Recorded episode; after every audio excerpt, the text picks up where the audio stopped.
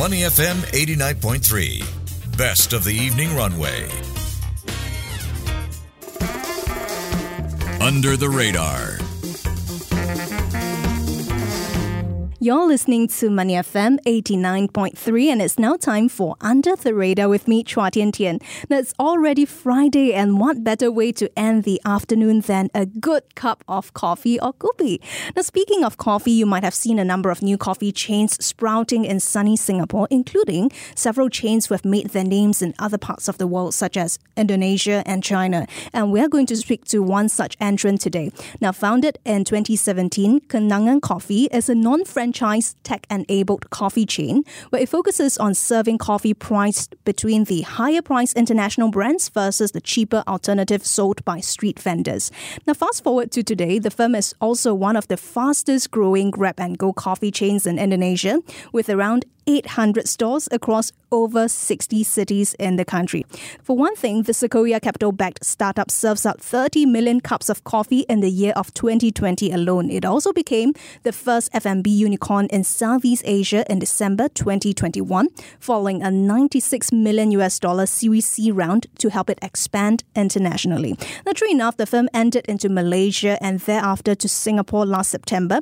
But how will the firm's positioning strategy in Singapore differ from that in Indonesia, given the difference in cost structures? And also, how does the firm assess the Singapore market as well as the recent exits of players such as Flash Coffee? For more, I've got with me in studio James Prananto, co founder and co CEO of Kenangan Coffee.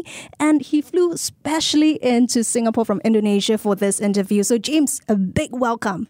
Hi, thank you for having me today. Great to have you and a Happy New Year as well. Happy New Year too. And James, we've briefly talked about Kenangan Coffee as a non-franchise tech-enabled coffee chain hailing from Indonesia. But let's hear from you. How would you define value proposition, your business model, and why does Kenangan Coffee not operate on the franchise model? So I think when we first started Indonesia, uh, we were we actually disrupted the business model. Uh, so Indonesia at 2017, if we look at the coffee shops that the big coffee shop that's around, usually you kind of see like this uh, big store format, uh, global uh, Western brand, Yeah. 100 200 meters uh, square space. Um, so when we came in, we changed the business model into a grab and go. So our first store was only 10 square meter. Uh, so in terms of capex, it's just uh, much smaller. Opex is just much smaller, and of course, uh, in terms of scaling to create like 10 to 100 stores, it was just so much easier. So at, at first, I think we we actually uh, disrupted the uh, incumbent business model. Yeah. And then in terms of non-franchising, um, since the beginning, we we kind of have a, a big dream, even though at first we were a, mom and pop shop. Uh, we always have a dream to make uh, Kenangan coffee uh, to have a lot of chains. Uh, So that's why we decided not to do franchising because that way we can actually maintain not only the product quality but then also the service quality. Right, and talk about product quality and also pricing. I do want to touch a little bit about your positioning strategy. Uh, we mentioned earlier that uh, where pricing is concerned, Kenangan Coffee is priced in between what the Western, you know, international big brands price versus what the street vendors price. But how do you then uh, balance your pricing versus quality then? I think it's finding a balance of uh, the store's format, right, and store locations. I mean, the way we see it is uh, a pure hundred percent grab and go. We probably need a location that's uh, that's prime. Uh, just because uh, we need the foot traffic to, to have the sales, uh, but then uh, again uh, because we can also take subprime locations, Yeah. it's just a, a combination of uh, maybe not having the store as small as possible, but then having a bit of seating, so it compensate with just the grab and go with some uh, of the dine-in uh, customers. And don't mind me following up. You talk about location, and uh, well, prime location is one thing, but you mentioned that delivery is big in Indonesia too. So, how do you choose where to set up your stores with all these different factors in play? Uh, actually, uh, since we are also tech-enabled uh, brand uh, company, uh, so we actually have our own proprietary technology where we have um, we have a scoring system in terms of picking uh, locations, especially given that we have almost uh, close to 900 stores in Indonesia. Yeah. So we have all these data where we take into account of scoring. So every new locations will come up with a score, uh, and then just based on that, we can we can predict uh, what is the uh, revenue uh, and cost structure of that particular stores. Right. And I do want to get this question out of the way first, uh, which is the topic of expansion, James, particularly after Kenangan Coffee achieved its unicorn status in December 2021. I believe the firm has around 800 stores across 60 cities in Indonesia, but has since moved to Malaysia in 2022, Singapore just last year. So, what is the current scale of the business right now? How many markets are you in? Uh, currently, we are in three markets. Uh, of mm. course, Indonesia, uh, Malaysia, we won in 2021, and then uh, Singapore uh, just last year, uh, 2023. Uh, but then uh, again, uh, we always have a big dream, so we want to expand to more countries. Mm. so currently, we are look, looking at potentially one or two more countries. In one in Southeast Asia, one is still in Asia. Uh, so currently, we are looking at two more countries, probably in 2024 and 2025. Can I make a guess? Is Thailand on your list? it's on my list, but then not the first one. Okay, yeah. okay. Um, but where the financials are concerned, if I may try my luck here, uh, James, how much revenue or profit in terms of percentage does Indonesia generate at this point? And will you expect that number to stay that way going forward as you expand into other markets? Uh, again, cannot disclose numbers. I'm sure. Uh. But then, uh, for now, Indonesia still the big bulk of it. Because mm. again, uh, with Malaysia, I think Indonesia we almost mm. have uh, 900 stores. Uh, Malaysia we have about 25 stores, and Singapore we only have uh, four stores as of now. So again, Indonesia is still the big bulk of it. Uh, but then, honestly, uh, one of the reason why we want to expand internationally because we see that. Um, these uh, international countries can actually bring a lot of uh, pie to actually our our business. Mm. Uh, so probably in the next three to five years, we will be looking at Indonesia shrinking, but not just be, in terms of percentage. Yeah. Uh, not just be, uh, not because the business is yeah. going down. Yeah. Yeah, because the business is becoming bigger, right? right on the contrary. Um, so let's talk about the opportunities you see in the coffee industry within Malaysia and Singapore. What opportunities do you see there, and uh, what is your grand plan for the two markets? So actually, with Malaysia, uh, one of the reason that we entered the uh, Malaysia because one we feel it's a bit similar to Indonesia. Yeah. Uh, in terms of the people and the taste profile. Uh, and it is uh, very very well accepted. That's why in in a span of one year we actually expanded our stores to 25, mm. just from one. Uh, again, I think Malaysia, uh, in terms of competition and then the acceptability of uh, pricing, it's it's good for us. Mm. So we are looking to expand more in Malaysia. Mm.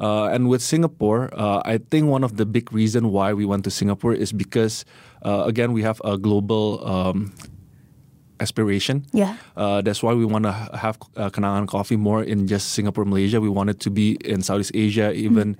uh, go beyond that.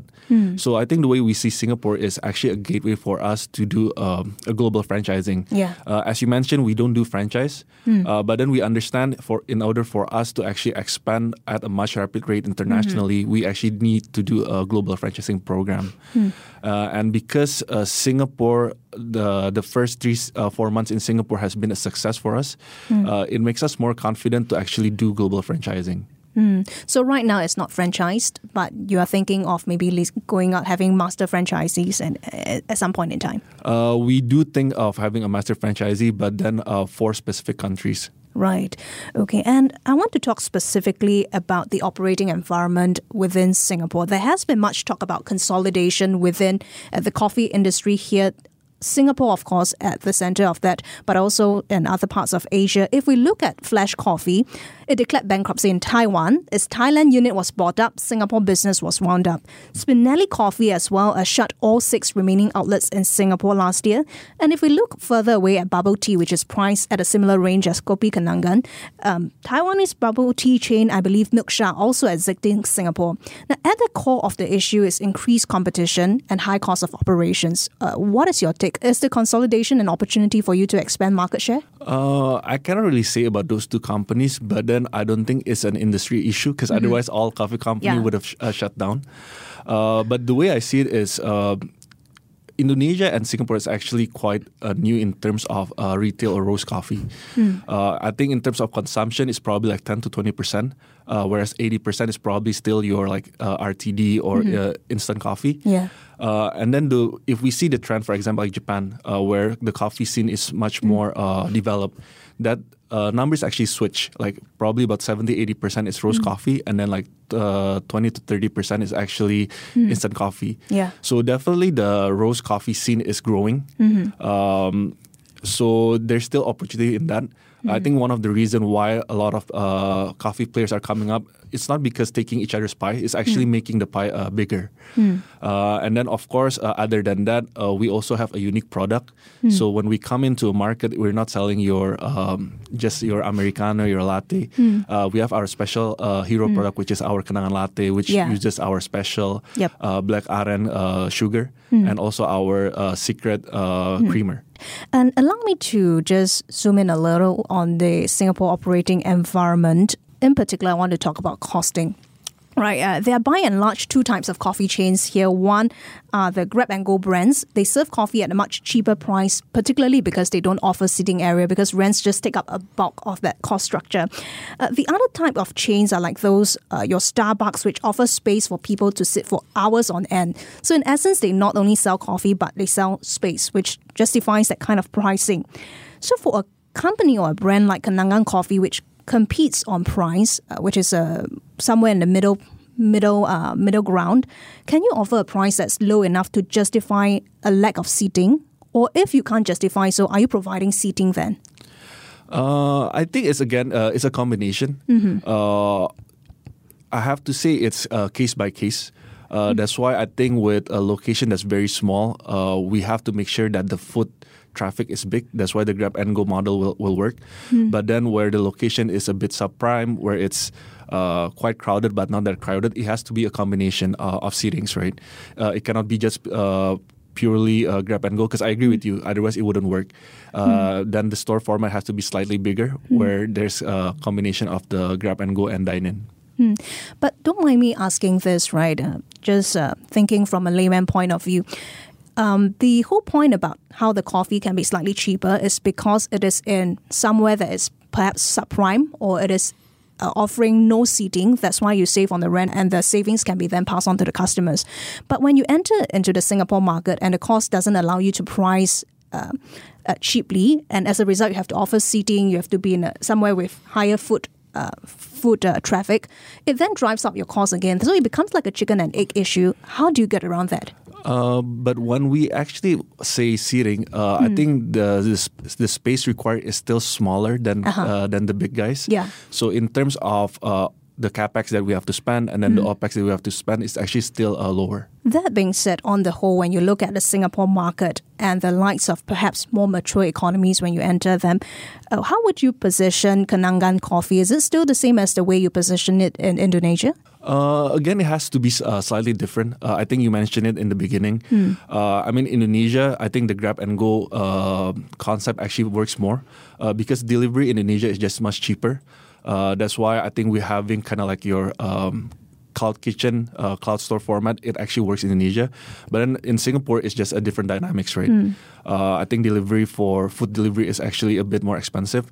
Uh, that's why we have to adapt where we cannot rely on stores that fully uh, do cloud uh, stores. Earlier on, we were talking about some players who have exited. How do you think you do things differently from what the other players who have exited have done?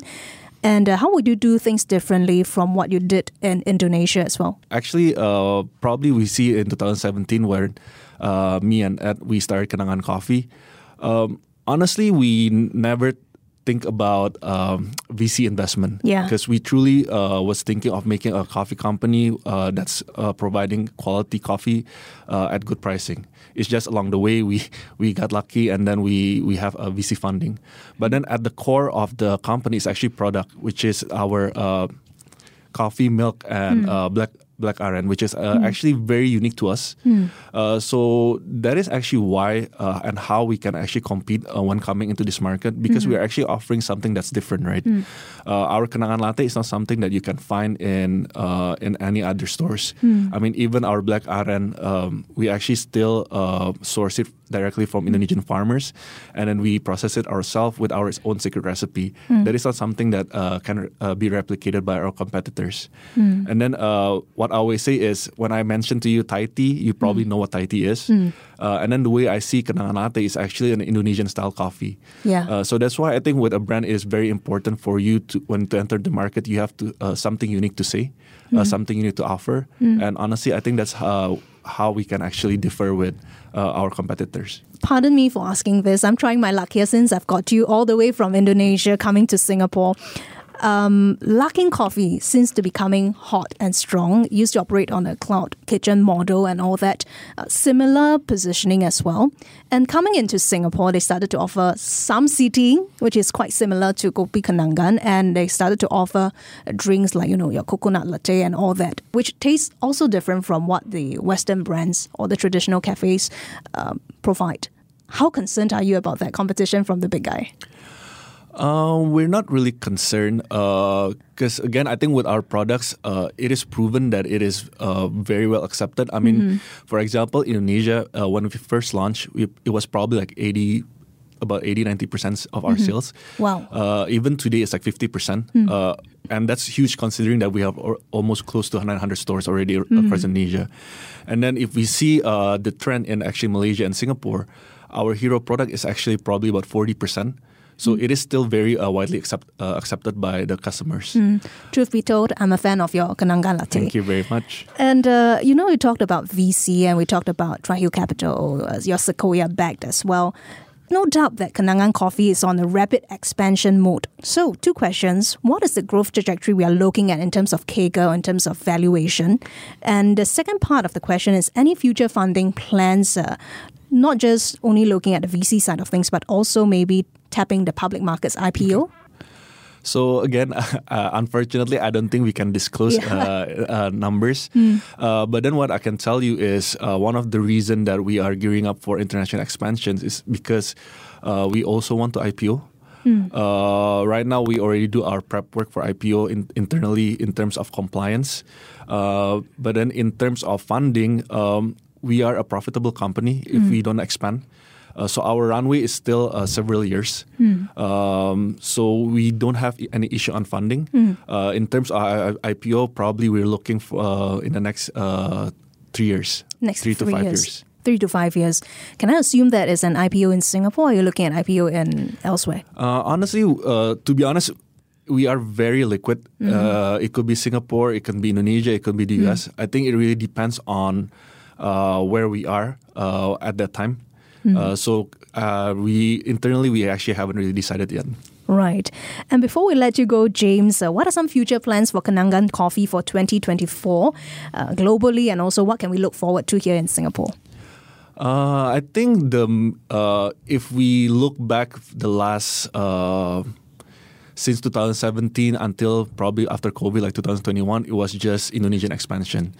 Uh, but then uh, 2022 up until today, and I think going through 2024 2025 it will be international expansion. Uh, i think that's that's kind of like the main theme for us is trying to open uh, one or two countries per year uh, I think with Singapore, uh, we are very blessed to be able to open in Singapore because it shows that the brand actually works in the international scene. Uh, and just being in Singapore, it opens up a lot of opportunities, uh, especially as mentioned. Yeah. I think one of the uh, another key thing for us actually global uh, franchising. So in Singapore, it actually opens a lot of doors for us to actually do that global expansion uh, and franchising. Right. Lots of exciting plans and certainly keeping our eyes peeled for that upcoming IPO in the coming years. Now, uh, thanks a lot, James. That was James Prananto, co founder and co CEO of Kenangan Coffee. Thank you very much for joining us on Money FM 89.3. Before acting on the information on Money FM, please consider if it's suitable for your own investment objectives, financial situation, and risk tolerance.